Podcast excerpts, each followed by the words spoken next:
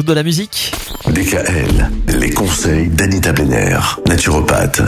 Anita, toute cette semaine, on parle des hommes et notamment de l'impuissance des hommes. C'est vrai que ça peut représenter un problème. Alors, il y a des traitements qui existent, qui sont pas forcément des traitements naturels. On en a parlé hier, hein, la fameuse pilule bleue. Et puis, il y a quelques dérivés aussi Mm. euh, du, du Viagra. Mais il y a, il y a également d'autres traitements. Oui. Alors, hormis les, les petites pilules bleues, il y a des traitements qui peuvent paraître relevés d'un autre âge. hein.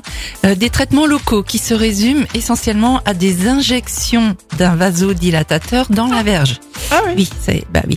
L'injection dans les corps caverneux de substances érectogènes permet d'avoir donc rapidement une érection de bonne qualité, sans forcément de préliminaire.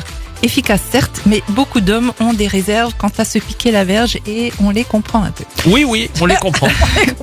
Donc les prothèses peuvent apporter une solution aux problèmes d'érection les plus graves. La plupart des prothèses implantées sont gonflables et euh, c'est une pompe qui remplit sous pression deux cylindres, un dans chaque corps érectile, ce qui entraîne l'érection.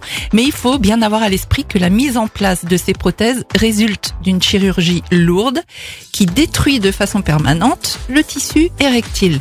Donc les complications des prothèses sont l'infection et les pannes et ce n'est évidemment pas la solution à envisager lorsqu'on ne souffre que de dysfonctionnement érectile irrégulier ou pas encore clairement installé.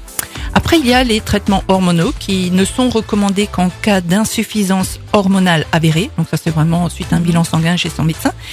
Et ils peuvent être bénéfiques pour améliorer la masse musculaire et la sexualité et faire courir le risque d'induction d'un cancer de la prostate. Et pour couronner le tout, il faut surveiller les seins. Ils peuvent augmenter de volume en cas de traitement prolongé. Oui, tout à fait. Ce ne sont pas des pectoraux, hein, c'est vraiment Ouais. de la masse graisseuse. Donc tout ça n'est pas vraiment très tentant. Non, c'est vrai, c'est pas très excitant. Mm. Je suis d'accord avec vous. Demain, on va chercher à savoir d'où provient cette impuissance.